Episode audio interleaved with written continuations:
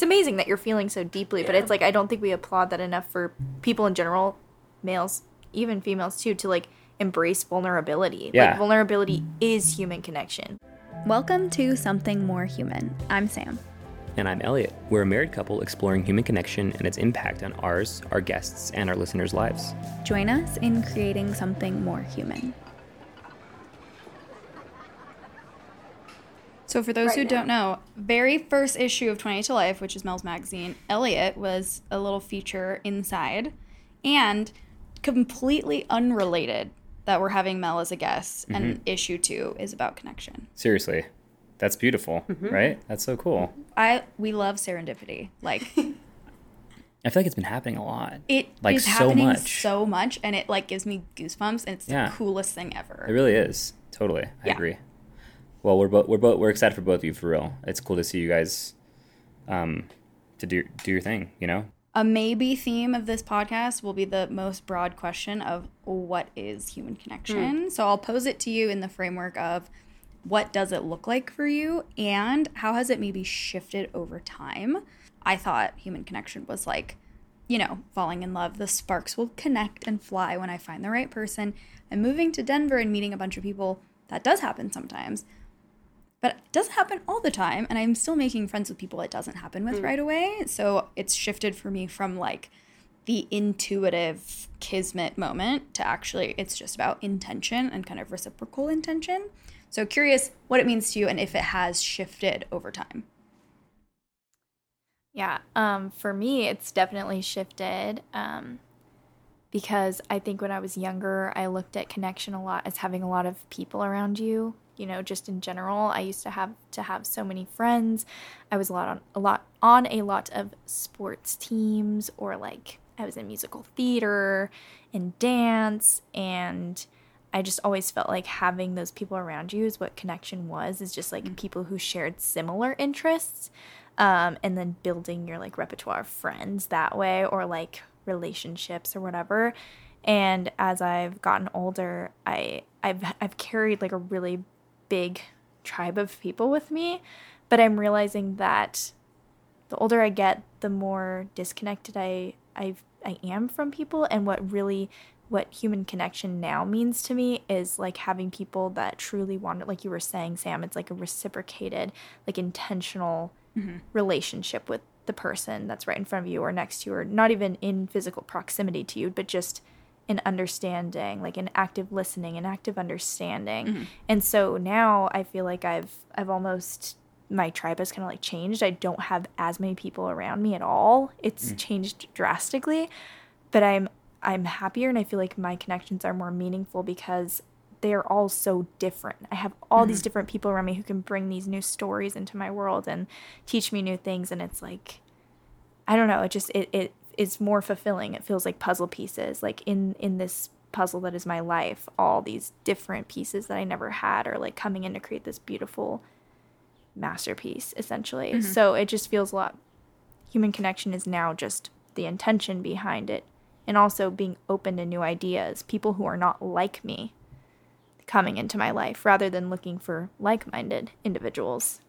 The reciprocated relationship like um do you know do you know what I'm getting at? Yeah, we, we put it in the context of like our marriage, mm-hmm. right? And I think there are really strong parallels for romantic relationships and friendships that mm. people don't necessarily, whether it's a desire to make those parallels or mm. an understanding that like it's work to have friendships just as it is work to have a loving partner.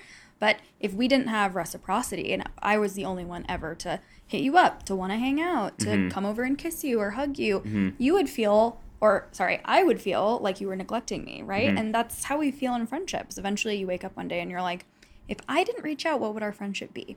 Yeah, uh, yeah. I'm curious to know what both of you think um, about that. But we were just saying, like every relationship we can think about, there sort of is that pattern, or like maybe like almost like a hierarchy, or like there's like the one friend that maybe you can just tell is reaching out, or maybe it's yourself that just reaches out all the time, or maybe it's the other person that reaches out. And we're just talking about the reciprocity. Like there is like a balance to be had in hmm. those friendships. And I was just wondering if that's kind of what you're getting at. Like I used to have a lot of friends, but now I, I'm like focusing on the ones that there is that balance of like it seems like they do want to actively be in my life. Yes. You know? Yeah. It, it's that in addition to like I've always grown up with just like-minded people around me and I've not branched out to even maybe the uncomfortable zone of like meeting people who are in a completely different I don't know, like part of life than me, you know, mm-hmm. having older friends or younger friends or some people who don't even live in the same city but we've met online like hmm. but they do something completely different. Like maybe they're I don't know, an engineer or a nurse or something, and that's so different from me in a creative field where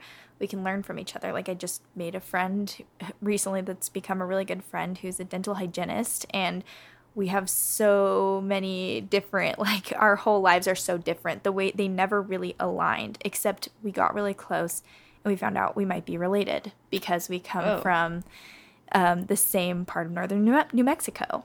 So we don't know for sure, but pretty much everybody who grows up in that part of New Mexico is related in some way. Wow. But we didn't have anything aligning grow- growing up. She was in a sorority. I was not in a sorority. Like she went on down this like medical field path. I was on the creative path. We never we didn't even go to school at the same time. And we just saw something in each other that was like, "Hey, I can learn from you, you can learn from me." Mm-hmm. So it's it would but there was a lot that we could give to each other, that reciprocity that you're talking about.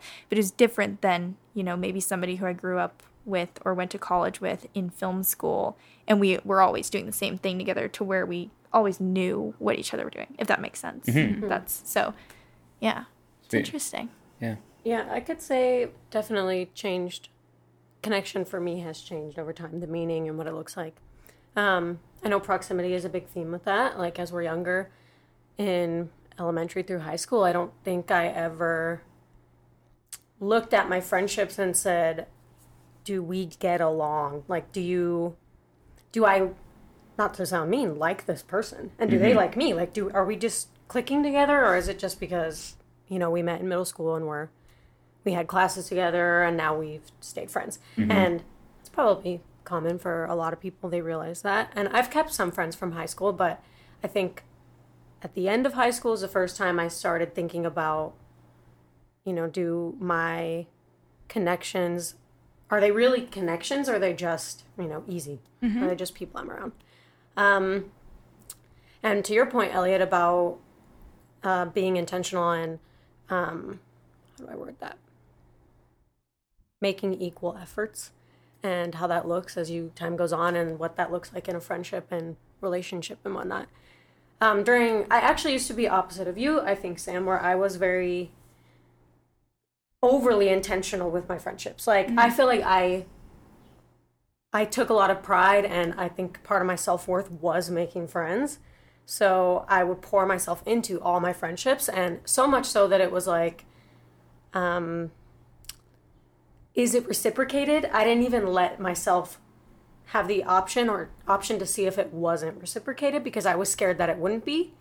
So, not to say these friends that I had weren't reciprocating in any way um, or cared about me, but I tended to be the one to always reach out to people to initiate, to make the plans, to have, have the parties.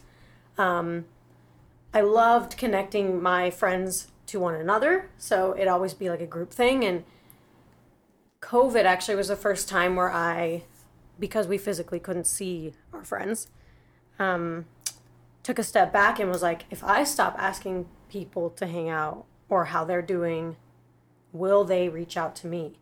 And that was really hard for me to experiment with before because I didn't want to know the answer. I didn't want to know that a lot of my friends um, probably wouldn't reach out to me anymore or check up on me or make plans.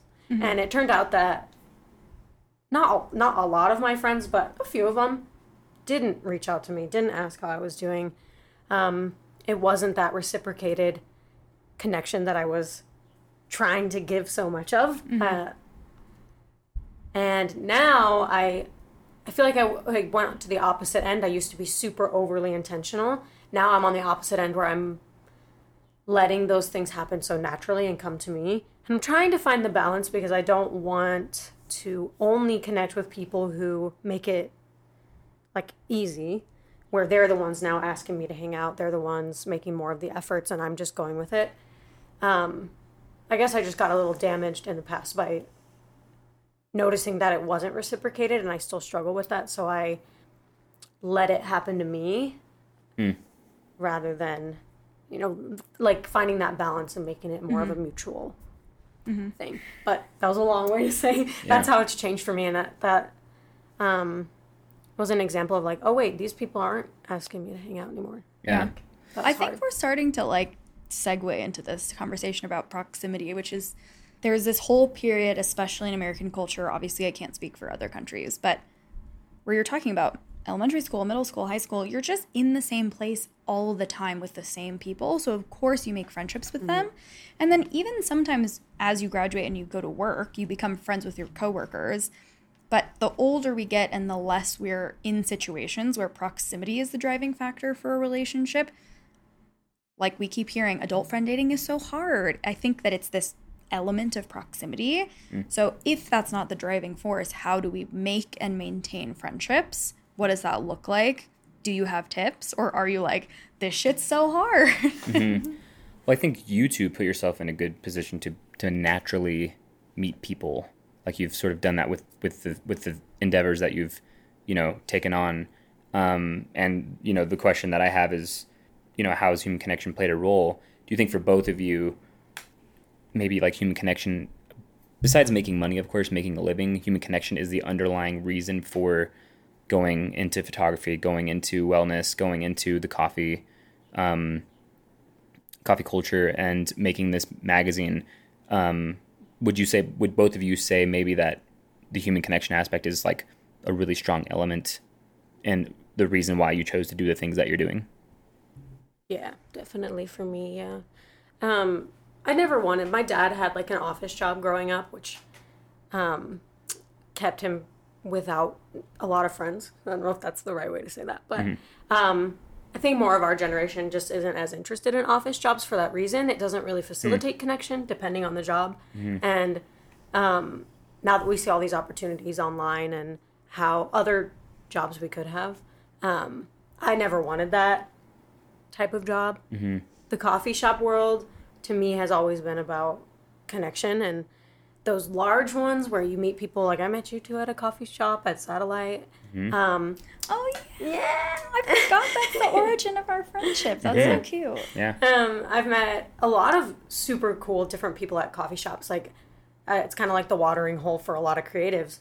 So, yeah um, I've always thrived off of that connection aspect of the coffee world and the magazine too. The same thing. Like, I think a lot. I have a lot of humble, cool friends. So I wanted to do that. To that sounded so. I have cool friends, um, but there's a lot of humble, creative people in my life that I want to show off um, through the magazine, and whether it goes to 20 people or 100 or whatever happens with it, I don't really care as long as it made some kind of connection. Um, even just between five people, that's cool with me. Yeah. So yes, I think for me, those that aspect of connection is the driving force for me. One hundred percent. Yeah. yeah Yeah. what about you kay I agree. I'm I'm in the same boat with with photography in that I started doing it because well, it I think initially I started doing it because it was like something that I was passionate about, but then I realized the passion kind of lied within meeting new people and um being able to like really capture the essence of people and then to have lifelong connections with them too, which is why I think now I'm taking a break because I realized that that was always my intention is like I would connect with these people, ask them to model for me. It, became no more that people were like reaching out to me for photos for their family. It was more like I saw somebody in the community that was like, let's shoot together because it's super fun. And like Elliot and I even had those conversations. That's how we started our thread of conversation started happening, you know? Um, and that's what I realized I, I liked most about it was like meeting new people, getting to bounce ideas off of each other, getting to showcase how our vision was different or alike, and it was just really cool. So that was the connection there, or why I went that direction with connection there. Um, and then in the wellness world, I think it's like all about connection for me. Like that I went this direction because I started the Glow, which was this little gathering that is on pause right now, but it's a free gathering for the community to come together and discuss, you know, basic human connection topics like you know, what makes you who you are, what's what do you do in your life? Do you want to connect with new people? How, why is it hard for you to connect with people? Kind of similarly to what you're asking on this podcast, Mm-hmm. but just in a really free flowing area where people can come and go as they please um, Yeah. and talk about it. And that's kind of what made me want to dive into the world of like nutritional therapy and meditation and yoga because we all come together. And even in nutritional therapy, you reconnect with yourself and like the human connection of self plays a huge role in it. And connecting with your body is also a huge thing that helps us connect with other people. If we're disconnected from ourselves, we can't fully connect with others. So Mm-hmm. I think that's a huge um, thing for me. But also, I want to say with the coffee shop thing really fast. Coffee shops are the biggest like hub of connection because that's where Nate and I met, Mm-hmm. and that's how yeah we wouldn't have met if it weren't for me working at a coffee shop. So coffee shops are like it's where it's at. What coffee shop did you work at? Rust is gold. Oh, sick. Okay, Yeah, nice. little Very plug. cool. I didn't know that you guys met there. I don't think I Yeah. knew that. Yeah, That's I so adorable. That's mm-hmm. amazing. I was working. I wasn't working actually. I got off of work and I started editing a wedding gallery there. And I was like, I'm just gonna stay here a little longer. It was like closing up, and then Nate came in and he started working, and we were just staring at each other, and we both like were like, do we know each other? He's like, I don't know how I know you. And I was like, I don't know how I know you. And we still haven't figured it out. But Maybe you were just Interesting. this cute barista that he was like. he'd this never face. come in there. Just, co- just cos- cosmically aligned, dude. it was the first time he went in. you know? Dang. Maybe know. the interwebs. Yeah. I think it. I think well, I don't know. He wasn't on Instagram or anything really, so I- it was weird. I choose to believe in the cosmic alignment. The Like, I, serendipity. the face Yeah. of his the dreams. you serendipity. yeah, it's just like as even if it sounds queer, it's just like I've I feel like I've known you all my life. You know that feeling? I'm Mm-hmm. Yeah. Like that's well, that's funny because that's I feel like that's how you and I are because when Sam and I met, okay, we don't remember how we met. We just know that we probably met through UNM through the dance field in some way, and like we had each other's number, and we were friends on Facebook. We didn't really talk; we just knew each other, What? and then all of a sudden, like we're hanging out, and then we're you know I'm filming a a, a video for Sam's dance project, and we fall in love, but we like don't remember how we met, which is but we but I was like I feel like I've known you for so long, but I how did I meet you? So weird. Mm-hmm. Very. That's Very interesting. Adorable. It's Yeah. too much. That's how it went down, man. It's pretty so cool. cute. Um, I will say just to add on to the, this is we're talking about intention and like ser- serendipity. Um, maybe the serendipity doesn't really have much to do with it, but I'm just talking about like this. It seems like there's this human connection, this theme that keeps popping up in our lives over and over. And when I was at Zendo with you talking, and you brought up the idea of the glow, I'm just trying to um, to your horn, but you brought up the idea of the glow, and I and I was telling you like I'm really desperate for connection. Like I wish that I had like this this place, like this hub where I could like invite people or at least have all my friends in one place that we could like be vulnerable and just like just have a conversation. Like that doesn't really happen a lot. Or, I mean, maybe it does when you go out to the park or wherever you go to a bar and have drinks. Like you know, you're there to connect, I guess. But like this specific meeting place, it's a safe place to connect, to share ideas, and then like a month or two later, you did it. You were doing it, and I was like, oh my god, like that's so beautiful, you know, and um, that's cool. You know, it's really cool. Yeah. So And something that you spoke into existence when you went to a, a glow meetup Mm-hmm. happened. yeah, and then I don't know if, but we were talking about meditation, and and we were like, um, You can't see it in the camera, everybody, but Elliot's eyes are tearing up. know, Okay. it's got tears. There's your serendipity for you. I know, dude, it's crazy. You slightly derailed us. I was asking Sorry. about like proximity. hmm yeah. Like, what does that mean for you? How do you, if that's not the driving factor of your relationship, Mm. What is the driving factor? What are these other other elements that create and maintain relationships? Well, I will say personally, for me, when I make a strong connection, I want to hold on to it for as long as possible. And have a really hard time letting it fade away if that's the way it's supposed to go.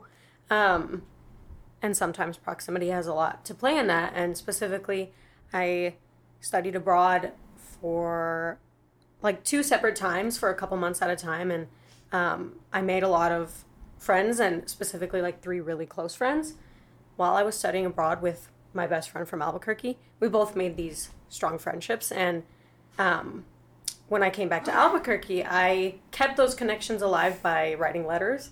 That's like one of my favorite under I don't know if it's underrated, but old school, I guess, for sure, way of um, connecting with people. And of course, we could just like text or call one another, but I think the intentionality and the time that it takes to write something down, even if it doesn't look like a beautiful scrapbook with some writing on it from from me. Maybe it's just online paper.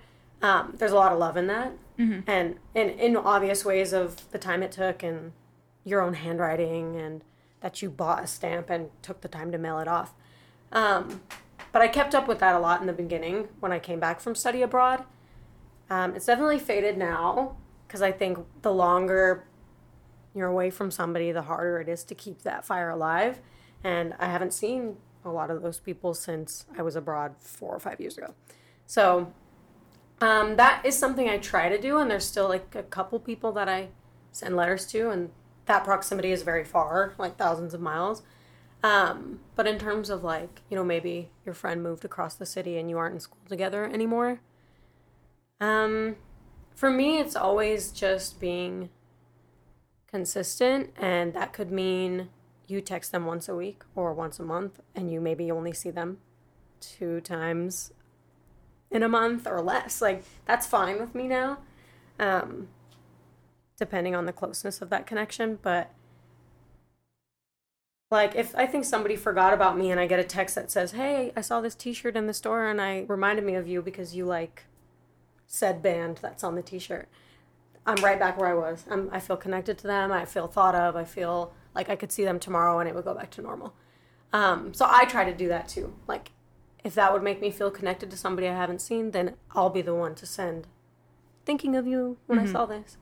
Um, a letter if I have more time, or, you know, I have. I'll hang out with a group of my friends once in a while because maybe that's all we have time for. So I get to see all of them at once. I don't know if that answered it. Well, Yeah, but I think I think like the theme I'm pulling away from that is thoughtfulness. yeah. which is like a sister for me to intention, right? Mm-hmm. Like you can be intentional and also not be thoughtful. Mm-hmm.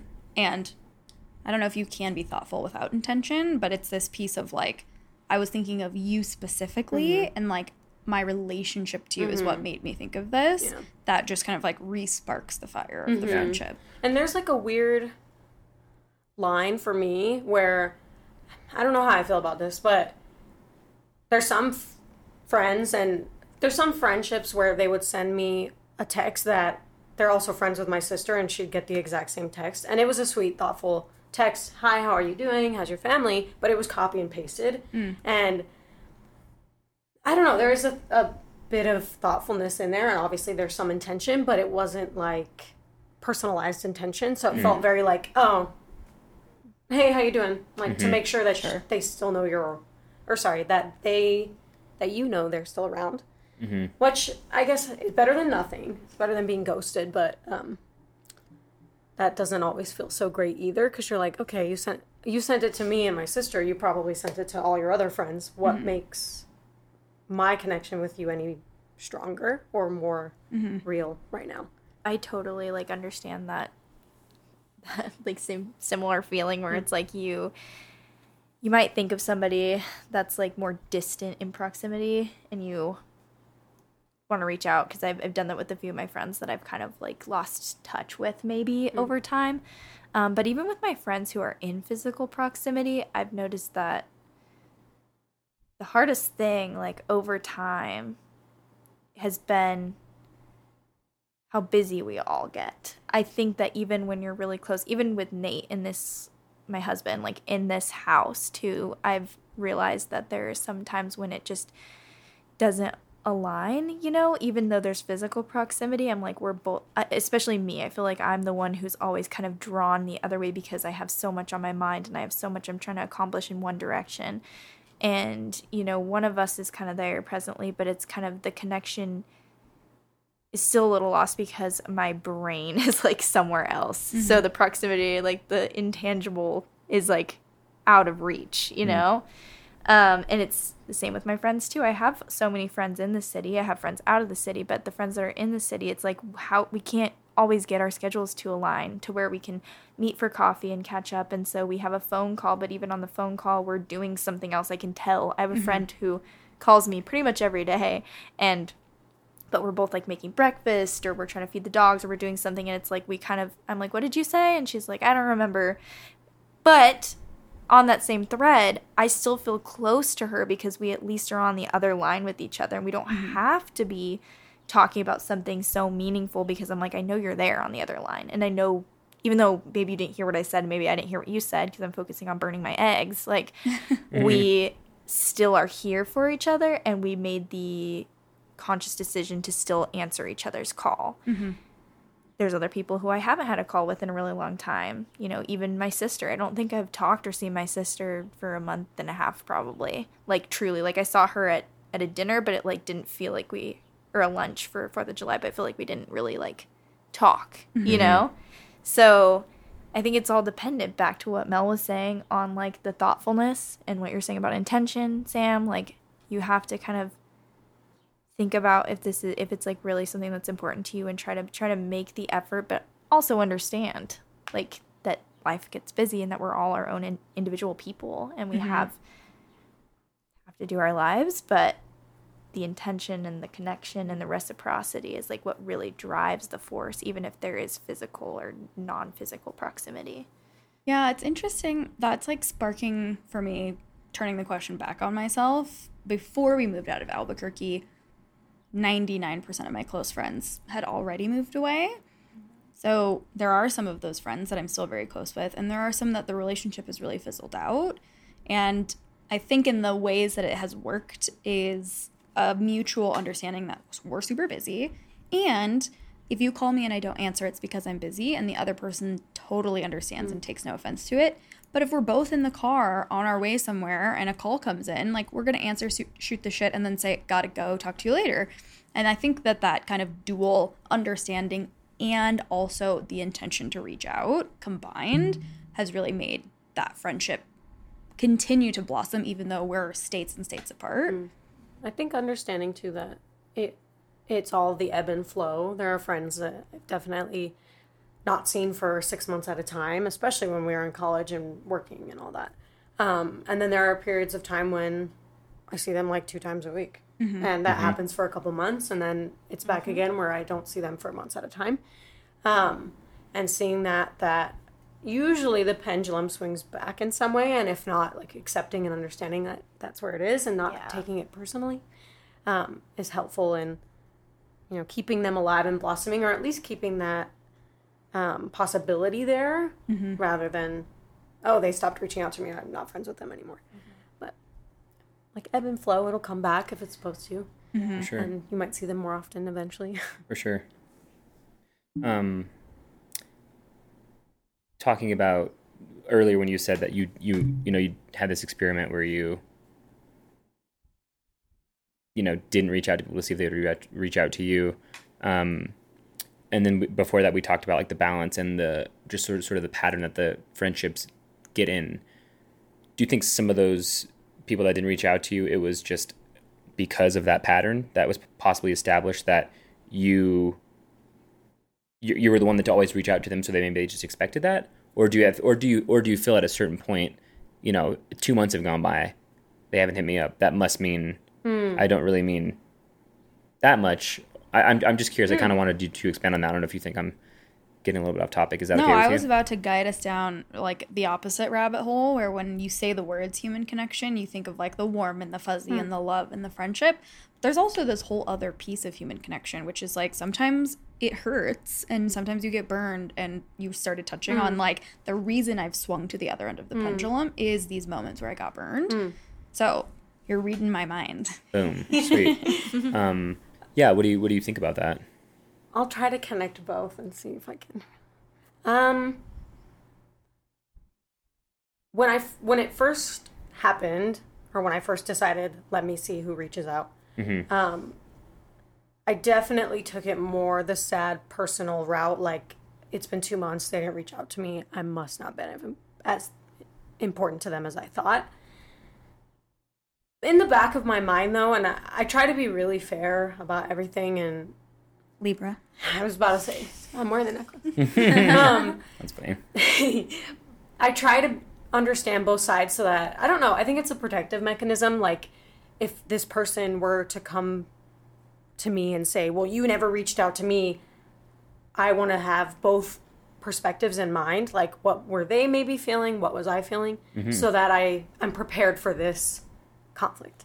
If that makes sense. So I do that in a lot of aspects of my life, but in this one, um, I also had in mind like, well, I have created this pattern of being the one to plan and reach out, and I also understand that I like to plan and I like to initiate most of the time, and that was really hard for me because I didn't know the balance at that point of is stopping cold turkey actually unfair to these people too because Point. They're used to me asking them to hang out so maybe they think i don't like them anymore. I don't want to hang out with them anymore. Um i haven't asked anybody. I, i'm chill with everybody that that's happened with. Um i even probably have seen most of them since. I had that like realization of i'm not going to ask all the time. Um but i never asked how did that make you feel? Yeah. i never really thought to do something like that but yeah.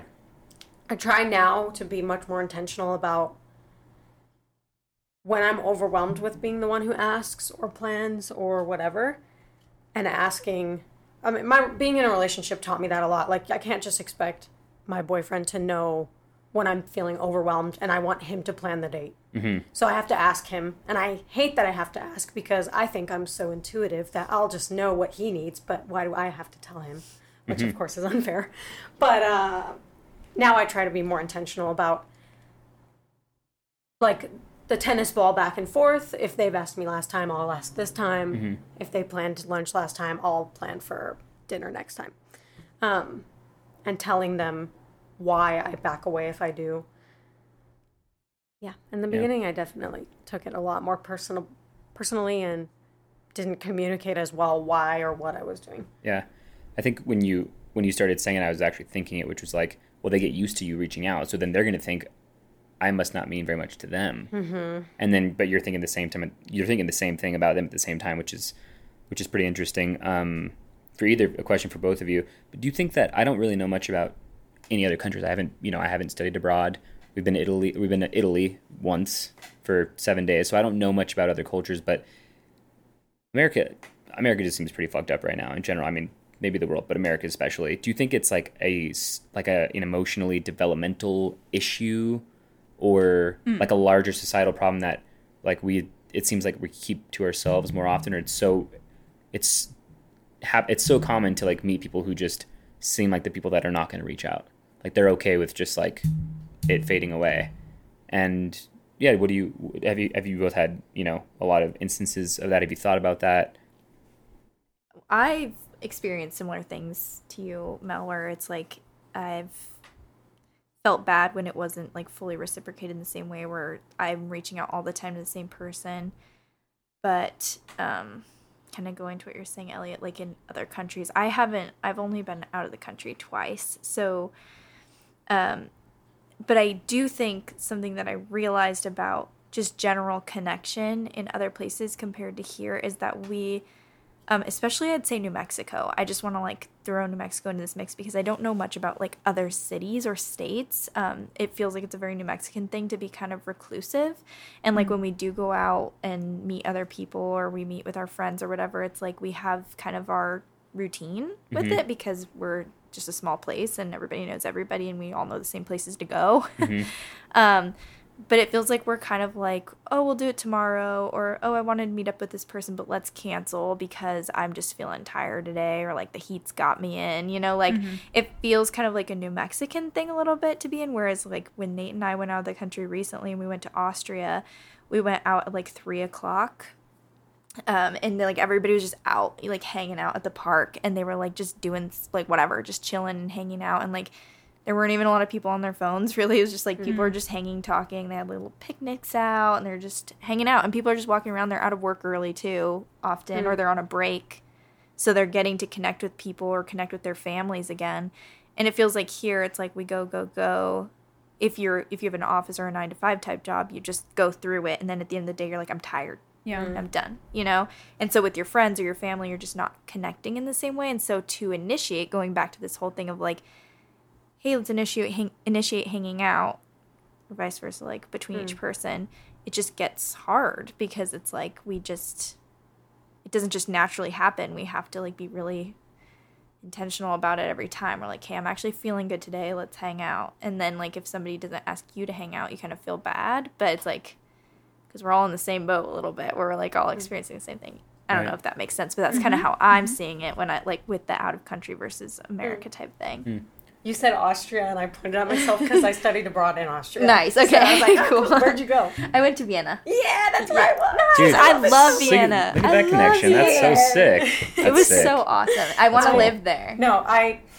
Gosh. And we're, and we're going Put to me down Vienna a in rabbit six hole. weeks. It's a Aren't you glad I told you we should go to Austria? Are you guys yeah, going I to didn't want to go. We're going No. to Vienna.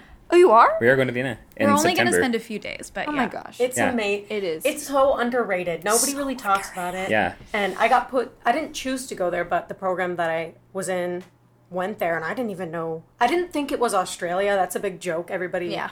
Everybody in Austria says like, "Oh yeah, it's not Australia." Mm-hmm. So I didn't think it was Australia, but I didn't know where it was. Mhm, So mhm. um, I didn't know either. but it's amazing. You'll you'll love it. Tell Um, us, tell yeah, tell us about like what you think about Mm. maybe the difference. I have a few theories that I go over and over again with with my my best friend Ariana. I went with her both times that I studied abroad, so we talk about it a lot. And also my sister Jen um, studied abroad in Madrid, so that's a different country, but we still have like similar similar ideas on probably what I'm about to say. Um, so a few reasons that I have in mind are like America is very individualistic, and that came in through COVID. Um, again, I can't speak for like bigger cities like New York and stuff like that, which I feel like it probably was a little bit more connected there because it's a big city. You have to be, you're kind of forced to. But here, especially in New Mexico or like Texas, these huge states, you aren't forced to be around people that much. Like, I could go to the store and go home and see the cashier and obviously random faces in the store, but nobody else that day. Um, but we get a fake sense of connection through social media, which I struggle with a lot. Like, you can sit home and scroll through TikTok for hours at a time and feel some sense of connection, but it's not the kind of connection we need. Um, and I noticed when I was studying abroad that people weren't really on their phones as much. Um, I, I'm sure the younger generations are still like they are here, where they're more attached to their phones. They grew up with it more, but at least when I was there, my generation wasn't really on their phones. Um, there's a lot more spontaneity, I would say, because you're already out in the city, most places, unless it's a rural place. So if you're already out at the coffee shop and you see a friend and he wants you to go to dinner with him and then go to a bar, you're like, well, it's going to take me 40 minutes to take the transit home. So yeah, why not? Mm-hmm. And here, I can get in my car and be alone and drive for 15 minutes to get back to my house. And mm. sometimes, especially when anxiety kicks in, that's the better choice in my mind. Yeah. So it keeps me from doing it as easily as I did in Europe. But there's a lot more connectedness in Europe, I think. They take a lot more responsibility for not just themselves, but their apartment, their the flowers outside their apartment, their parents, their city in general. Um, here we don't really have that. It's like this is my house. Yeah. I take care of my house. I don't care about your house. Hmm. Um, I think that Yeah. I think that's. I mean, there's a lot going on here. You said pro- we're talking about proximity, about a bigger city in Vienna, and then I'm thinking about us living in Denver now, and how it is so easy here. Like I was telling her, we were driving today. We drove sixty miles already, and before three o'clock, we drive like ten miles a- week together in Denver. Hmm. We live in an apartment. We've never done that before. We've met a bunch of people hmm. because we're in an apartment. We're seeing these people all the time. Mm-hmm. You know, We walk a lot. we walk so much, and the spontaneity thing is funny that you brought that up. Is like so we were at a bar that we the first time going down the street. This girl's waiting outside. She's really sweet and just talks to us. And now she's one of our good friends. And she, you know, her husband comes. We introduce ourselves, and then their friends come and introduce introduce themselves. And then they are like, "Well, what are you guys doing tonight? Like, we're you know, um, after this, we're going to com- we're going to the comedy club. Do you want to go?" And I'm like, "What?" We're like, yeah, we I'm like, this like ne- this never happens, and I'm like, is that because it's a bigger city? Like people are already out. Mm-hmm. The spontaneity aspect. It's like, well, we don't really have to get in the car and go far. Like we could mm-hmm. we could theoretically walk to the comedy club literally from our mm-hmm. house. We walk to the to the um like I said, we walk to the bar. We could walk to the comedy club, and so I, I'm really thinking that this in a place like Albuquerque, the intention has to really be there, right? Because like like you're saying, like you can drive all these places and meet no one. Mm-hmm. Like we drove, I drove so many places today and met, yeah, the cashier, Yeah. and then we're home. Yeah. You know, and there it's like you you run into people when you're walking Mm-hmm. all the time, and so there's something to be said for that proximity. It's been easy and effortless. I feel like for us to make to make friends, and I really do think a big part of that is that we walk everywhere, that we don't get in the car and drive everywhere we go and see almost no one. Like we Mm-hmm. just we're kind of forced to see a lot of people, and I think that's been like a really a big blessing for for Mm. you and I. You know, whereas here we lived in a house and you're just fucking driving everywhere all the Mm. time. You know, I think what you're getting at is twofold for me, where it's like this element of spontaneity, but the root of it is also one transit, right? Like in Europe, it's much easier. Most people don't even need a car. Mm-hmm. The public transportation is great. And this other piece, which is America is a capitalistic society, right? So we're raising people mm. to be excited to work and grind and hustle and applauding people for doing those things and having those attributes. Where in Europe, they're like, make friends, go have a life. You are a human 1st mm-hmm.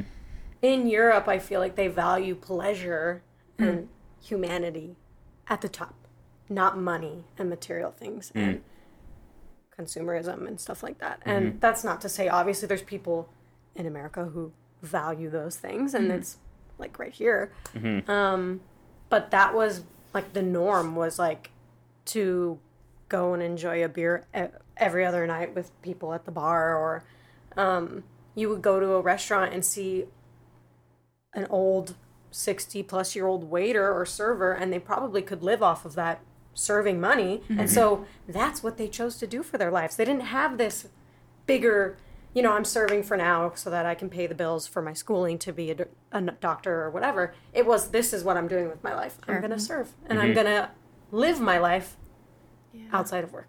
Yeah, and that that that facilitates to me a lot more work life balance like pleasure mattering and meeting people being more important than um, the material stuff that is more common to be valued here You reminded me of the train of thought I lost.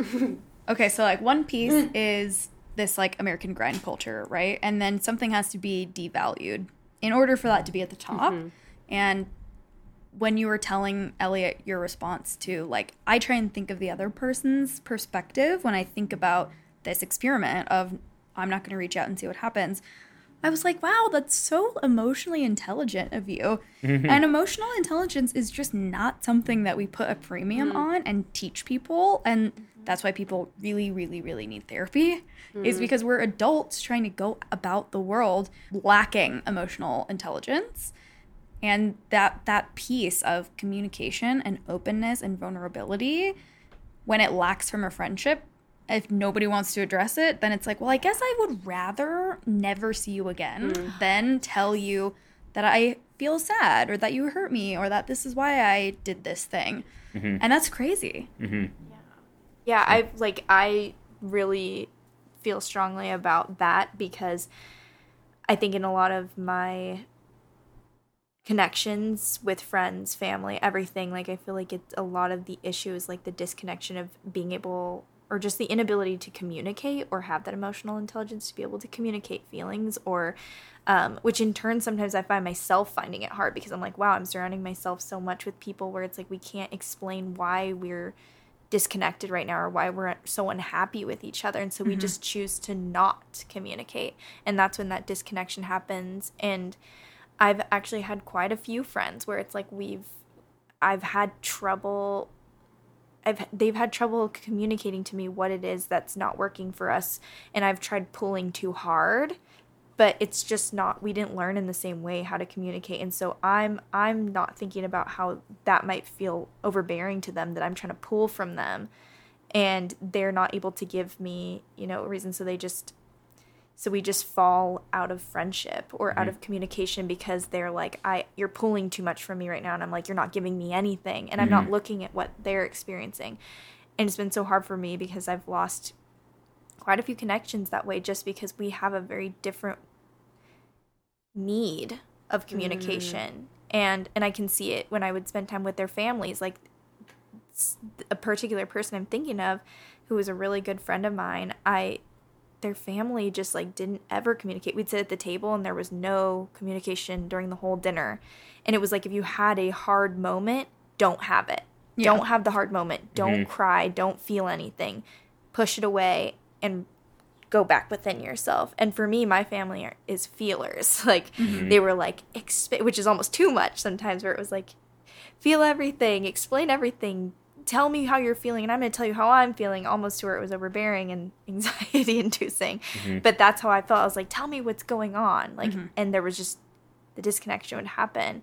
And I feel like that's a problem as a, like a, a general whole in this country is that we're, we neglect our own like feelings and mm-hmm. our emotional well-being to where we feel like either we can't express or we have to express too much and it's because like you said Sam we're putting something down lower on the priority and I think it's our mental health our emotional health like just being able to express ourselves can be really challenging and that in mm-hmm. turn creates disconnection mm-hmm. Yeah, this is like another piece where I feel like friendship, the parallels of friendship and love come really close. Is like, I know that to be a really good wife, I have to work on myself so that I can be committed to bringing my best self to the table. But there's no reason why that commitment can't translate to friendships, right? Like, if I'm not working on myself and understanding my own emotions and my emotional health and my emotional intelligence, how can I how can I communicate with my friend or my partner? Like that parallel for me rides so close. Yeah. Well, I think it's a major problem for men, like big time. Like I, I can only think of, and you know, just have to be honest. I can only think of one friend at the at the moment, a male friend that we can have emotional conversations a lot of the time, and that's not that's not a slight on any on anybody else, but it's just. I'm, I'm always like trying to get at the heart of the matter, like why, like keep going deeper, deeper, like what, why, and a lot of it seems to stem from, like most problems stem from the family, right? Most problems stem from childhood, from youth, and I'm trying to think right now, figure out like, is it because we've, you were saying that we applaud the grind, and I think we don't. Maybe we applaud it, but it's like we need it. Like we need this money to survive because it's so expensive to live. And I'm just trying to figure out like why, how, if it starts at the family, like how do we reverse it? Like how do how do four people, you know, do something? Like what do we do? Like for men, like it's like I can't convince anybody to go to therapy. Like it's easy to say to go go to therapy. It's probably saved my life. I think it saved our marriage. Um, I'm just thinking aloud, but I'm like, I have all the male friends I've ever had. Like only a few. Hmm. Can I? Do I even know? Do I even like mm-hmm. really know? And I know that it's not like their fault at the end of the day. You know, it's mm-hmm. like, I mean, at some point you have to take responsibility. Hopefully, you can recognize it and and and try and get there. But um, it's just such a problem with males. It's like such a problem to connect. Hmm. And hopefully, with this podcast, we can. We've only had we've only had um, we've had four ladies on so far, hmm. but it'd be nice to talk to some dudes that'd be about about this. Um, it's su- it's such a problem. It's like a major major issue. I even I even realized when you were like, um, I know, you know, the camera's kind of far away if you couldn't tell audience, but Ellie has a little tear, and I was like, okay. No, I didn't say that. Like, I'm like, what the fuck was that, dude? it's like it's a, what? It's amazing that you're feeling so deeply, but it's like I don't think we applaud that enough for people in general, males, even females too, to like embrace vulnerability. Yeah. Like vulnerability is human connection. Like Yeah. going back to when you guys first asked us like what human connection is, I Mm. feel like I forgot that my big thing is that I feel like it's being vulnerable. hmm Um, because if I can be my true self, I truly feel like I'm connecting with everybody else. When I'm guarded, I don't feel connected. So Totally. you experiencing that and you saying this about males not being able to like express themselves or like feel vulnerable, that's why the disconnection is happening because it's been conditioned generational trauma, you know, or you know, For sure. Just- For I, sure. I find it really interesting that, um, like you were saying, emotional intelligence is a big thing that a lot of people. I don't. Did you say they don't have it? I don't want to put words. Yeah. like it, it's not, and it's not like a dig at anybody. I think sometimes like what Kay was saying about pulling things from people and then them feeling overwhelmed and feeling like I can't. Like you're expecting too much from me, like maybe too much vulnerability. Um, maybe like it's it was hard for me to realize that I'm a puller too. Like, give me, I'm going to give you all my deepest bits because I'm seeking that deep level connection. And if I don't receive it, it's really hard for me to feel close to somebody.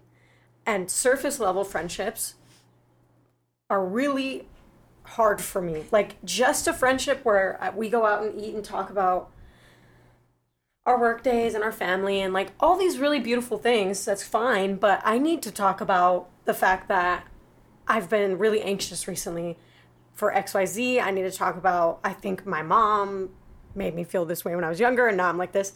That was just an example, but um some people don't go that deep. And I wonder if that's how it is for a lot of men. They weren't trained, maybe isn't the right word to use, but they weren't, they didn't practice going that deep within themselves to even be able to answer a question like, how is your soul? Do you feel connected to yourself? Right. How was your relationship with your dad when you were younger? They've never thought about it. Right. And when those emotions come up, they're like, no, no, no no push it away. Right. Don't think about where it come from, came from, move on. Yeah. Um, and that's not just men, it's men and women. They just don't, sometimes people don't get that deep with themselves. And having somebody ask them when they're not ready can push them away. And I've, I've done that too. So I relate to you on that. But Yeah. I, I don't know if you fix that by, as parents, when you have children, you practice talking about these things. Um, but at our adult ages now, I don't know how you could facilitate that with other males or Right. people who struggle with that emotional intelligence. I mean, I think you're doing it. The question that you're asking to me is like, how do we affect change in a large scale? But my favorite thing is lead by example. And it, if it lands in the moment, awesome. And sometimes like the seed is planted and it doesn't land in the moment and you push people away. And then months down the line, it clicks like, oh, they were trying to connect with me by being vulnerable and I got scared. Maybe I should practice being vulnerable. Right. Yeah, I think I'm trying to think of like simplifying the problem to like you know simplify the solution. And I'm thinking of like the only thing I can think of is my own experience. Um, and then it, it comes down to intentionality again because like my dad was born in the 50s and his dad was in you know the war. And so like mm-hmm. and it was always a thing back then like it was you know if you well at least for him like the tough love is like you don't want your son to be gay or something. So like i'm gonna give my son tough love. So like my dad can only recount like one time in his life where his dad told him he loved him like in his childhood. I'm like if that was me i might not be here or i would be a very different person. And some for some reason like my dad was obviously very traumatized and very damaged but I don't know. I don't know what it is. It is his religion. Is it like his intentionality that he was he was going to decide that I'm going to have a boy and I'm going to be a different way. Mm-hmm. And I guess I, I don't know what the other answer is. I mean, I you know my dad still you know has you know anger issues and still has trauma from his childhood, but he chose to just flip the script. Hmm. And hmm. you know I don't know. That's just like the simple answer is like I think it all comes back down to intention um, because he could have just been the same way, you know. But I think you're right. I think it just starts with leading by example. Yeah, I mean, least in he, my he made the intention and the resolve to tell you often that he loves you, and then now you, as a human going about the world, tell everybody how much you love them. Mm. You know what I mean? Yeah. Yeah, I think you do you do it really well. I don't know if you need more uh, reassurance in that way, but like as an outsider, and I know Sam Sam is great reassurance for you too of being your wife, but I don't like I said, I find it really hard to connect with people on that small talk level. So the fact that you're still in my life and you're in my life speaks a lot for how emotionally intelligent and vulnerable you are. Um, because not that I wouldn't be around you, but we wouldn't be sitting here having this conversation if you weren't already at that level of vulnerability. But I understand the um, the longing for it with other males and being like, where is it? Right. And having a hard time finding it.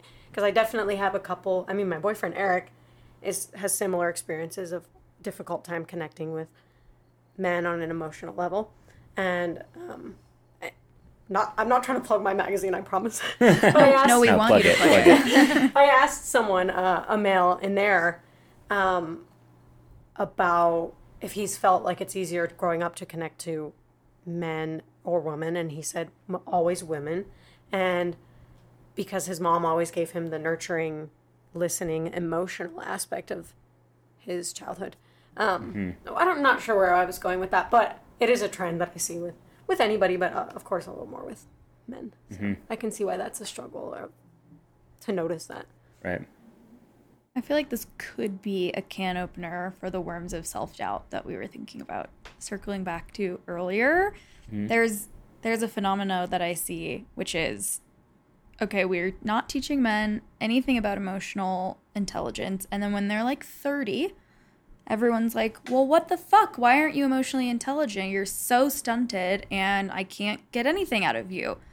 And so then men are feeling a little insecure because they're lacking in this capacity, but we're not actually arming them with the tools. So that's seeding this self doubt. And I'm curious, like, now we're doing this vicious cycle of, well, I'm feeling uncomfortable and I have this self doubt about my capacity to be emotional and understanding, but I don't have the tools to fix it. And that makes me more self conscious. And it just kind of feeds itself. I'm curious what you think about that if you have perspective dude, you got to get therapy. like, really. Like, I think that's what it comes down to, seriously. Like, you need someone to mediate. You need someone who doesn't know you mm-hmm. to literally just get it off your chest. And also, like, you need someone to, like, call you on your bullshit. Mm-hmm. Like, you really need that. And, like, it's so it's hard to, I think that's why a lot of men actually don't go to therapy because, unfortunately, I think a lot don't want to confess or or admit that you know they have all these failures because it's hard to do maybe not maybe it's a little bit of pride but i think it's it's hard to do and maybe scary and maybe traumatizing but the answer is just to get therapy, dude. Like seriously, like everyone needs therapy, mm-hmm. you know. And I think that is really, I tell everybody, I tell like all my male friends that like you know you're going to therapy like for that, or you you know you're, you're talking to somebody that's not your your partner. Like you can't mm. dump all that stuff on mm. someone. Like you know you can, you should with your partner, but like they are not your therapist. They are not there to fix your problem. Mm-hmm. Like, they can't arm you with the skills that you need. No, no, that's just a, a recipe for disaster. So I think the, the simple answer is therapy. Obviously, now things start coming into play like money. Like, mm-hmm. do you have the health insurance for that? Do you have the money for that? I, I know those are issues, but I think the that is the answer, and I think that is why. And I don't mean to be dramatic at all, but I think that is why I'm literally sitting here mm-hmm. because I went to therapy and I had someone to talk to and just to release and to like arm you with tools. Mm-hmm. Like that's what they're there for. That they went to fucking school for that. They are they mm-hmm. specialize in that. Like hopefully most of them love to do that. Mm-hmm. Um, I mean, you were kind of there just recently. I was working at a at a counseling agency. It was okay. specifically for children, but they also saw adults, and so I can speak to that. It's even for gosh, yeah, that's like a huge thing because it's really hard for dads to put even their sons in therapy because they're like he I've I've had so many calls where they're like, "Oh, this was just court ordered. Like I have to do this. I know it's not going to work for him. He's, you know, he needs something else or like or young men these teenagers who come in who really who need the help and they're feeling like they they're like I don't know what this looks like for me but I and I'm really nervous about it I don't want to talk but I'm going to come here anyway and then they end up being long term with the therapist and finding that it's really helpful so I think that that's I see it I would see it every day that I went into the office just working with these families that like it it ended up helping people long term but it's so hard to get them mm-hmm. there because it feels so taboo. Right. For some reason, even yeah. really for anybody to go to therapy, it's starting to become more normalized, but still to walk into therapy, you almost feel like everybody I don't know if you all, if, when you go to therapy or if you've ever been to therapy, felt this way, but like if you walk in and somebody else is there or like leaving or there's somebody in the waiting room, you're kind of like, I don't have problems, I promise. or like, my problems aren't that bad. Or you're like, I have so many problems, I'm sorry. But like, that's how I feel like every interaction in our waiting room would kind of go. It's almost like a, it was just like a strange experiment, you know, like in seeing how people would interact or kind of like everybody would sit so far away from each other mm-hmm. when they'd sit in the waiting room because I think they were like so within themselves to where they're like, don't look at me like I'm just here because I need to get through this, you know? Right. But yeah, so um also to what you're saying about like therapies, I think that people and men just have to have to be open to modalities of healing like that mm.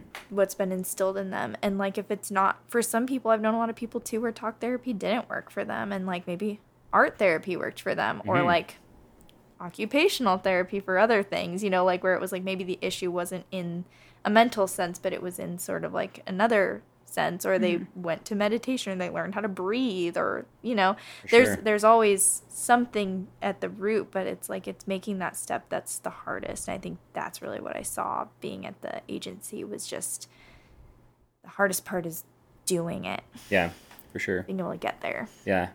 I'm thinking too like there's so many tools that we already have now at our disposal. Like i'm just thinking of youtube.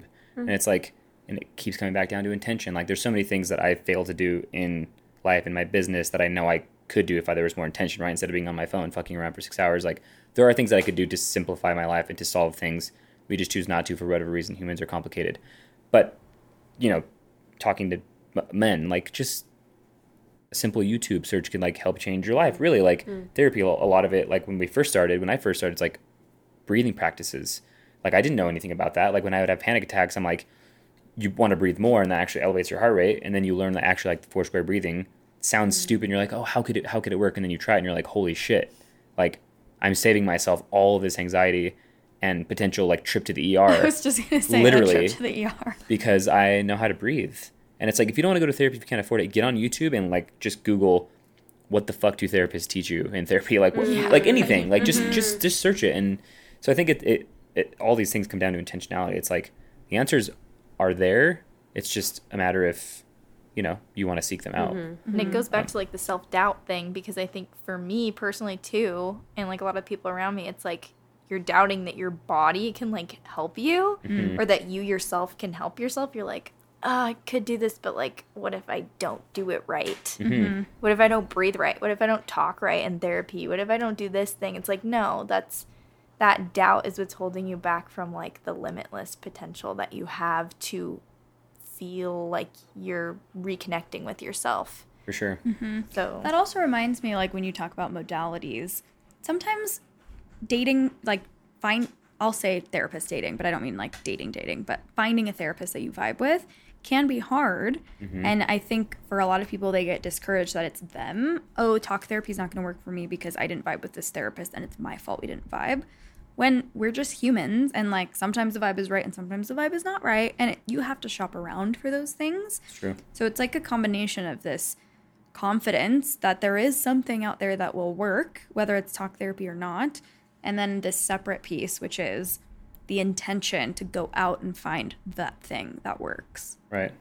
Speaking of self doubt, they're like self doubt now in, in either you two, Mel or Kay, that's holding you back from, I don't know, completing the magazine or taking the next step of the magazine or whatever it is that you're doing in in coffee. Like, do you want to open your own coffee shop, Como El Sol with Kay. Like, um, we want there to be a little bit more, a little bit of the, a, a challenging question or or The deep dark web of Yeah. human connection. yeah, sure. So, yeah, is there something that you can think about right now that you're not doing as a result of self doubt that you could be doing that you're vulnerable enough to share with us? for me, I feel like I, I'm kind of in that pit of, of a lot of self doubt right now just because of the transition in life and like Mel also kind of in a transition. I'm, I don't know if you feel the same way, but like it can be scary taking a leap in a new direction, um, whether it's you moving, like physically moving to a new place or metaphorically moving into a new chapter. Like there's just a lot of imposter syndrome mm-hmm. that I mm-hmm. am experiencing personally where I'm like, I should I have stayed in my realm? Like, do I need to stay in my place of where I've been all this time? Or is it okay if I dip my toe into this other place or is everybody judging me? Whatever. Um, mm-hmm. and that's how it kind of feels with Como Sol is it's like hard to navigate being in the wellness world when I'm fairly new to it. But I have to remember that like I have all these connections to health and wellness and and I feel probably the strongest connection that I've ever felt to anything being here, but it is like that little thing in the back of my mind that's like you don't belong here, like you you haven't worked hard enough, you don't know enough to be here and it's just it's very hard. And it's also hard sometimes I've made a lot of new connections in the wellness world and I I immediately felt like this like really tiny, like I felt like it, and I'm bringing back like a film term, but like you know when you shoot really high, like you have the camera up high and you're shooting low, and it's like supposed to be this like dominating factor. I feel like the camera's like so up high on me right now. Mm. Like when I meet new people, I feel so tiny, and I'm mm. like talking to them about what I'm doing, and they just it feels like they're towering over, judging, and like I try to have this connection with them, you know, where I'm like, I really like what you're doing, and I want to learn from you, and they're like, well, you're not there yet it's like a troll under the bridge, you know? Like, mm-hmm. and it's so hard for me to move past it and just be like, well, I'm up there with you. We're going to be, we're going to work hand in hand. It's like, I still feel like I'm the little, I'm trailing behind them a little bit. So that's my space right now is just like the imposter syndrome. And it's, it's hard to overcome. But what's helped me is meeting people who cheer me on, mm-hmm. Mm. or also who I, also who I can cheer on because we're like moving in the same path, but we're like doing different things, but we can like support each other. It's awesome, but it's just so hard to find. For sure. So Nice. Thanks for thanks for sharing, Kay. What about you, Mel? Um, I have a few areas of self doubt, I think. Um, I do want to open my own coffee shop in the future. I haven't put a date or a timeline on that. I think when I'm confident that I can do it, and I'm blessed to have been connected to people now in the coffee industry for a while that would help me. So I know there's before I used to have a lot of self doubt about if that was even possible. Now I'm confident in that aspect of where I could find help from and even like how I would get the funds and whatnot. But I think I'm more scared of if I. That's been my goal for the last. How old am I? Like six years of my life. Like has been. Oh, I want to open a coffee shop one day. So the idea of accomplishing that is scary for me because then I'm like, what's next? And I know something else will come from that. Um, I'll have a new goal on the horizon or whatever, but I'm not too focused on that yet. But I do have self doubt in that area. I guess that bleeds into my main area of self doubt being like trusting myself and knowing that I can bounce back from any and everything um, with the support of the people in my life.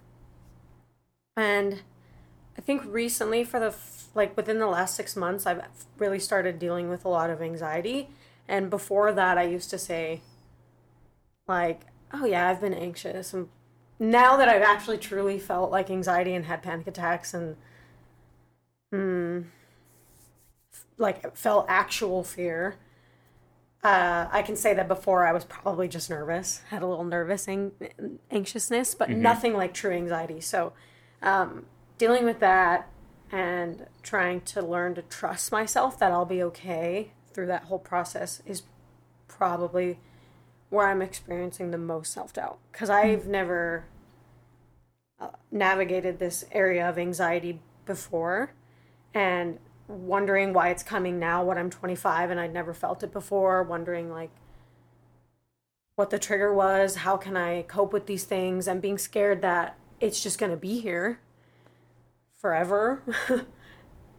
it, that's my biggest area of self doubt. It's just trusting myself and getting through that and learning to cope with anxiety and those newer health things that have been coming up in my life recently. Yeah, p- appreciate you sharing that. This conversation reminds me a little bit about like when I first started my business, I felt all of the imposter syndrome. And I feel like there's this I don't know if it's a, another like societal construct, which is there's always a right and there's always a wrong. And like you have to hold that dichotomy at all times. And now I feel like I'm getting into a place where it's like actually I could take multiple paths to reach the same destination. And either I'll accomplish the goal that I wanted, or I'll get a lesson that I really needed, and that will help me continue that path down to the goal that I'm looking at. And there is no really wrong way to live your own life, whether you're really, really in tune with your intuition or not. The things that you do and the things that you learn will turn you into the person that you're meant to become. And that's a little bit woo woo for some people, I think, like a little bit too intangible and out there. But grounding myself in that when I reach a point where I'm like, I think I need to pivot here. And is this going to ruin my life? No. Like, no, it will be fine. Or if it does absolutely ruin my life, I'll have learned something so valuable that I can build it back up again. Amen, sister. Mm-hmm. Do you have any closing words for me, love? What kind of themes did you pull oh. out of this conversation? We got intention for sure. Closing words for you. No, no. Well, Closing- closing, words for us, Mm-hmm. we the people. Um, what words have have come up to you guys besides intention? What words? What, what's like the theme? Yeah, what's Yeah. the theme? Yeah, what do you think the theme has been? Push you to the push you to the. Um, what'd you learn from today? yeah, what did you learn? what did you learn? Big Uh, ideas. You will get a grade. I would say No pressure. Yeah, no, I'm sorry. There's a lot to unpack. Okay? Elliot just There's didn't want to answer the question, so he was like, She's all, "What over you to. I, I think my like ADHD is so bad, like my it definitely affects my memory. So I'm like I know that we've I've been harping on t- so many words now. I'm like besides Vulnerability. intention, hmm, yeah, vulnerability is a good one. There's Yeah. Yeah, thoughtfulness. thoughtfulness, yeah. Yeah, I think uh, what was I gonna say? Reciprocity. Yeah, mutual emotional intelligence. Yes, those were some Yeah. keywords. Yeah. Yeah. I uh, I guess I was gonna say the um, aspect of connection changing as you grow older, hmm and proximity was a big theme. Like when proximity is not as close as it was in public school, and you have the choice of who you're friends with, um, being thoughtful and intentional and vulnerable uh, with those people in your life, no matter the frequency, but just keeping it consistent and alive, um, is a way to stay connected with those people. hmm Um, seeking that emotional intelligence. For sure, for sure. This Okay, so with themes of thoughtfulness, proximity, reciprocity, emotional intelligence, intention, like if you had a a tip for listeners to go out in the world and make a connection, what would it be? How about I how about I pass the ball to Elliot? Why what about even a tip for yourself? Yeah, or yeah, a tip to your tomorrow self.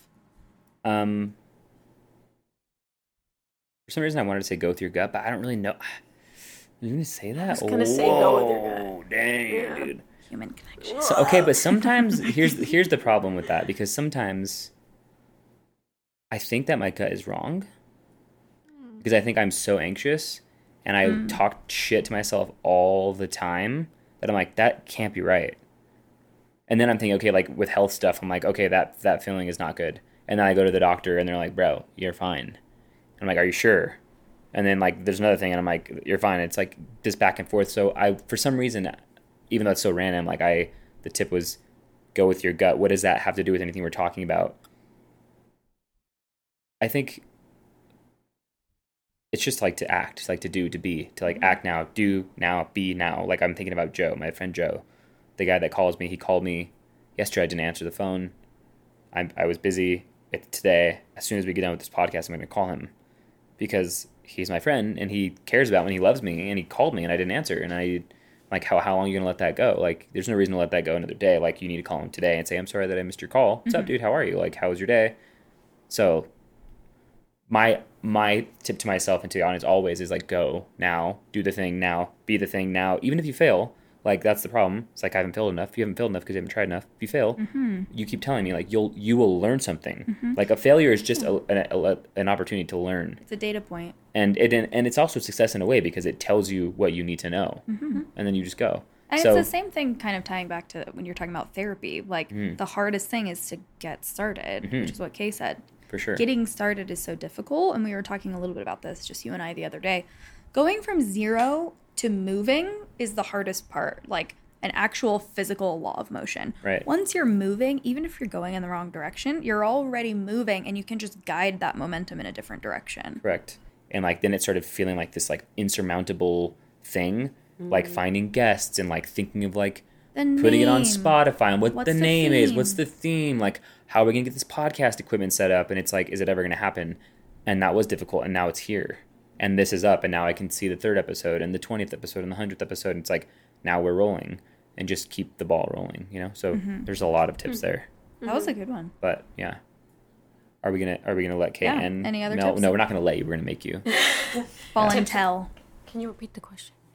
if you had to to well elliot kind of turned the question a little bit a tip for yourself and or a tip for someone listening staying kind of loosely grounded in our themes of intention reciprocity thoughtfulness to just someone who wants to go out and make a connection even if it fails whether it's in business in love in life if you had a tip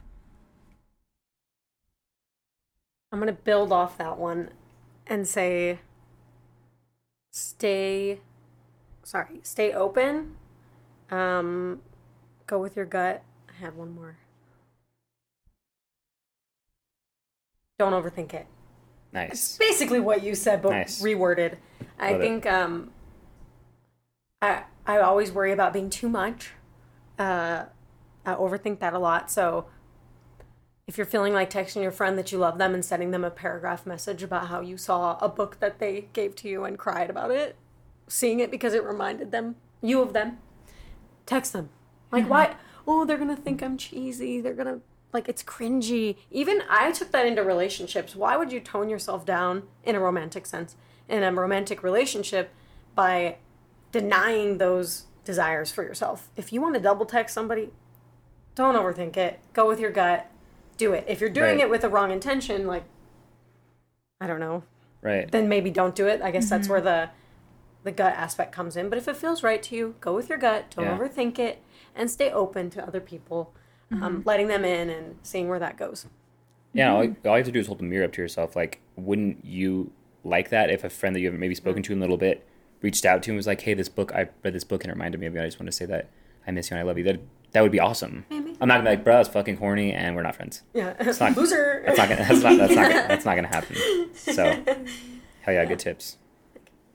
Yeah, I was I was literally gonna say when Sam first asked the question, I was like, I was gonna say just do it and trust yourself. Hmm. I think that's I was was super scared to do the glow, like just to bring that in because like that just that was like one thing where I was like I'm like scared to make friends or like to meet new people, and I was like so scared. I was shaking, my stomach was hurting like before the first one because all the signups were like people I didn't know. I mean, there were like mm-hmm. maybe one or two people I knew, and I was like, this is scary. And I was like, just trust yourself. You got this. And I was like, but what if I'm weird? And I'm like, just trust yourself. Mm-hmm. and then I went and trusted myself, but also other people. And it created this like really nice little flowing environment. And so if you want to make friends, if you want to make connections, if you want to reconnect with your family, if you want to reconnect with yourself, it just starts within and just doing it. Like you guys said, go with your gut. Mm-hmm. That's what's up. I think mine is two. Be authentic, which is kind of what you're saying, Mel. Like, if you want to double text somebody and they don't like it, they're maybe not the person that you should spend the rest of your life with. Like, Elliot and I literally text all the time. It's true. We, We are really do. texting literally all the time, and I love it that way. And mm-hmm. we have been married almost five years, and we text all the fucking time. Mm-hmm. So that's awesome. The second one is get out of your comfort zone. Mm-hmm. And it's okay. Like, when I think about getting out of your comfort zone when it comes to connection, it's kind of like shooting, shoot, like hitting up a stranger, like, hey, how are you today? Or, oh, I'm just sitting at the bar and you're sitting at the bar. Like, what are you working on? And if they don't want to talk to you, it'll be really obvious. And like, it's totally fine. You're not probably ever going to see them again. And it's not like you're a bad person because that person didn't want to hmm. engage with you. Mm-hmm. And sometimes it works out really well. Like Elliot mentioned earlier, we just started chatting with a girl on the street, literally outside a bar. And now we're really great friends with her and her boyfriend. And that's awesome. Two things. A, a, a um, confession. You said we text all the time. So this so this morning I got up really early to play golf. So Sam and I've been apart for four hours. and I like get my phone out and I like ha- read this text and it says "miss you so much" and I was like, I, I was like, why do you miss me? Like it's been four hours and I was like, wait, that's so rude. I was like, I miss you too. What the heck? I was like, I miss so you too. And it was so sweet. I was like, it's been four hours. I'm like, we fucking text. I'm like golfing. I'm like, and you text me like five times and I'm like, that's I'm not even bought. Like I'm not annoyed. Why would I be annoyed? Like I'm so grateful that you love me. Like that's such a big deal, you know. And also, when we first before we started doing the podcast, when I was telling you about doing my own thing, I was like, you know, like big pocket, big big podcasts or whatever vlogs, like have like this is sponsored by, and it's like a big company, right? I'm like, why can't we have every episode be sponsored by the motherfuckers that are here doing the thing that they love? So this episode, and you can take this out if you I'm want, but working I don't on want my to. radio voice. This episode is sponsored by the 20 to Life magazine and Como El Sol Wellness. Exactly, exactly. That that's love who this fucking episode is sponsored by. I yeah. love that. Yes. Um, at Como El Sol Wellness, right? Yes. We're yes, going to Kay? put all the things in the course. description of the podcast. Please like and subscribe, share with But your friends. That you can buy a 20 to Life magazine. We're going to plug Mel. Yes, please. Um, I'm working on getting it up online, so if anyone out of town wants it, then they can actually get it shipped to them. But So sick. TBD, so follow the. Well, we don't know when this is going to go live. So Oh, cool. it- Maybe it'll be ready. also, you can walk in a Novel Point, get yourself a really delicious Cascara cream soda, and also read the magazine in Exactly. the coffee shop Or- for free. Yes, oh, exactly. So that's cool. That's true. You could, yeah. Right? Library style. Yeah. Don't take it home. Please leave it for Yeah. other people. Also, is it just 20 to life? Mag? Point to life mag. Sick. Like T two zero Sweet. to life Meg. Yep. Awesome. You want to you want to close? Thanks, gals. Thank you. Thank you. Sam and I want to thank you so much for listening to Something More Human. If you're enjoying the podcast and want to support us, there are plenty of no cost, minimal effort ways you can do so. For starters, you can subscribe to the show on your favorite listening platform. You can leave us a five star review, drop us a comment with a topic you'd like to hear us discuss in an upcoming episode, and you can also keep up with us on Instagram and TikTok. Give us a follow there at Something More Human. Thanks so much. Thank you.